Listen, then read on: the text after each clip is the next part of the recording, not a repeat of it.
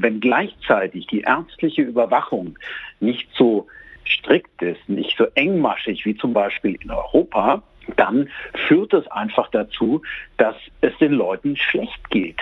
Das Armutsgefälle an der Grenze lockt die Leute in diese Spendezentren und bringt sie auch dazu, über ihre gesundheitlichen Grenzen zu gehen. Das kritisiert Peter Hornung. Er ist Journalist und hat zu Plasmaspenden in den U S A recherchiert.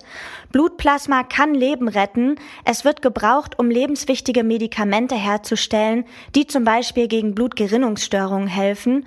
Doch die freiwilligen Spenden in Europa reichen dafür alleine nicht aus. Etwa vierzig Prozent des Blutplasmas beziehen deutsche Hersteller deshalb aus den U S A. Recherchen der A R D zeigen, dass diese Spenden besonders in Spendenzentren an der Grenze zu Mexiko gesundheitlich negative Folgen für Langzeitspender haben, und wir fragen uns deshalb heute, unter welchen Bedingungen das Blutplasma dort gewonnen wird. Heute ist der fünfte Juni, mein Name ist Tina Küchenmeister. Hi!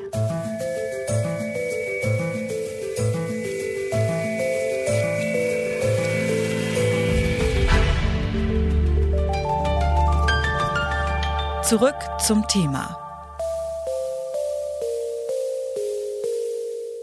Der Bedarf an Blutplasma für Medikamente wächst weltweit. Die Corona-Pandemie sorgte zusätzlich dafür, dass das Spendenaufkommen kurzzeitig gesunken ist. Mittlerweile ist die Bereitschaft zwar wieder gestiegen, trotzdem bleibt die U S A der wichtigste Herkunftsort von Blutplasma. Eine Recherche der N D R-Journalistin Stefanie Dott in Blutspendezentren an der mexikanischen Grenze zeigen fragwürdige Umstände. Ihr Kollege Peter Hornung hat gemeinsam mit ihr recherchiert und wir sprechen jetzt mit ihm über die Spendenbedingungen. Hallo, Herr Hornung. Hallo, grüß Sie. In Ihrer Berichterstattung geht es vor allem ja um die Spendenzentren an der mexikanischen Grenze. Diese halten sich nach eigener Aussage an die gesetzlichen Vorschriften. Was ist an der lokalen Spendenpraxis trotzdem problematisch? Na, es ist grundsätzlich problematisch, dass die Spender in den U S A sehr häufig spenden dürfen, bis zu hundertvier Mal im Jahr. Gleichzeitig ist es so, dass in den Spendezentren auch an der Grenze keine Ärzte ähm, und Ärztinnen vorhanden sind, nicht so wie in Deutschland, die sind nur in Rufbereitschaft.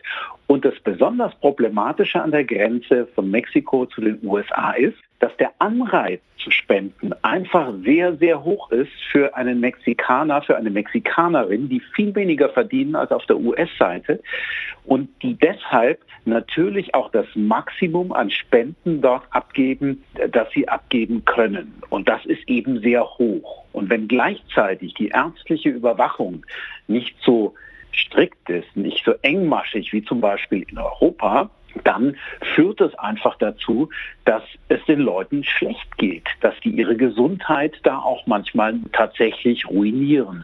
Und das ist das große Problem an der Grenze. Das heißt, das Armutsgefälle an der Grenze lockt die Leute in diese Spendezentren und bringt sie auch dazu, über ihre gesundheitlichen Grenzen zu gehen. Und was wären solche gesundheitlichen Folgen, wenn man zu viel spendet? Na, es ist ein, ein äh, Proteinmangel zum Beispiel, der sich relativ bald manifestieren kann. Das kann immer passieren äh, bei Plasmaspenden. Das kann auch in Deutschland passieren. Es wird aber engmaschig überwacht. Das heißt in dem Fall, dass äh, bestimmte Werte unter eine gewisse Grenze gehen. In dem Fall darf man nicht mehr spenden. In den U S A schaut man da nicht so genau hin, muss man gar nicht so genau hinschauen. Insofern haben die Spendezentren recht. Sie halten sich an die gesetzlichen Vorschriften. Die Spender werden anfälliger für Infektionen in dem Fall. Denen geht es einfach allgemein schlecht.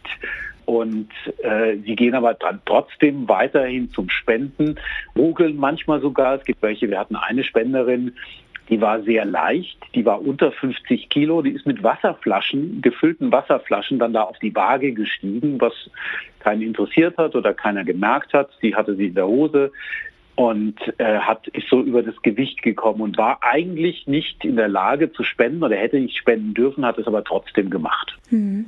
Und welchen Anteil hat das Blutplasma aus den Spendenzentren an der mexikanischen Grenze, über die wir gerade gesprochen haben, am Gesamtaufkommen von Blutplasmaspenden in den U S A? Das ist schwer zu sagen. Wir haben Zahlen zwar, aber nur einzelne Zahlen, sodass man das insgesamt nicht sagen kann. Die Industrie will sich da auch nicht in die Karten schauen lassen. Wir wissen, es gibt insgesamt ungefähr achthundert Spendezentren in den U S A. An der Grenze sind es nur vierzig. Diese vierzig zählen aber zu den lukrativsten Spendezentren.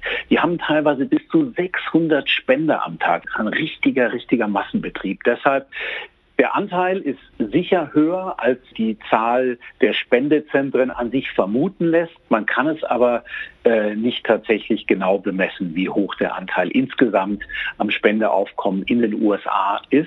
einundvierzig Millionen Liter wurden zweitausendachtzehn in den U S A gesammelt. Wie viel da von der Grenze ist, wir wissen es nicht genau. Ich habe mit Peter Hornung über die Spendenbedingungen von Blutplasma an der mexikanischen Grenze in den U S A gesprochen. Vielen Dank für das Gespräch. Sehr gerne. Der Transfusionsmediziner Peter Hellstern hat eine Studie zu Folgen von Langzeitplasmaspenden durchgeführt. Auf Anfrage erklärt er uns, dass Langzeitspenden unter den Bedingungen in Deutschland unschädlich sind. Für die U S A kann er das allerdings nicht ausschließen. Die P P T A Deutschland, eine Interessenvertretung von mehreren deutschen Arzneimittelherstellern, dementiert die Vorwürfe der A R D-Reportage. Sie verweist auf die strikte Einhaltung aller gesetzlicher Regelungen in den U S A und Europa. Aber auch die E U-Kommission will das Blutspendeaufkommen in Europa erhöhen, um weniger abhängig von der Spendenbereitschaft in den U S A zu sein. Dirk Neumüller von dem Pharmaunternehmen Biotest fordert, dass es dafür in mehr europäischen Ländern für Plasmaspenden eine Aufwandsentschädigung geben sollte. Das Unternehmen bezieht nach eigenen Aussagen einen Großteil seines Plasmas aus Europa. Es müsste generell in Europa eine Bereitschaft zum Sammeln und zum Spenden von Plasma erhöht werden. Und das ist ja nur in vier Ländern so, dass wenigstens eine kleine Aufwandsentschädigung an die Spender gezahlt werden darf. Und das wird sehr kontrovers in Europa diskutiert. Und es sind die einzigen Länder, in denen eine Spende gegen ein kleines Entgelt oder eine Aufwandsentschädigung möglich ist. Das sind äh, Ungarn, Tschechien, Österreich und Deutschland. Und die anderen europäischen Länder sammeln nur das, was ihnen freiwillig herangetragen wird, und das reicht natürlich leider bei weitem nicht aus, um den Bedarf zu decken, und deswegen kaufen diese europäischen und auch anderen Länder ihr Plasma hauptsächlich in den U S A ein.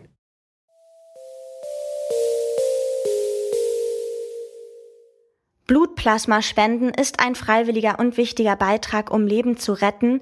Gelegentliches Spenden in den U S A und Deutschland gilt als sicher. Gesundheitliche Risiken betreffen vor allem Langzeitspender, die auf das Geld angewiesen sind. Mangelnde ärztliche Kontrollen erhöhen dieses Risiko in den U S A zusätzlich. Das war's heute mit Zurück zum Thema. Abonniert uns doch gerne auf eurer bevorzugten Podcast-Plattform.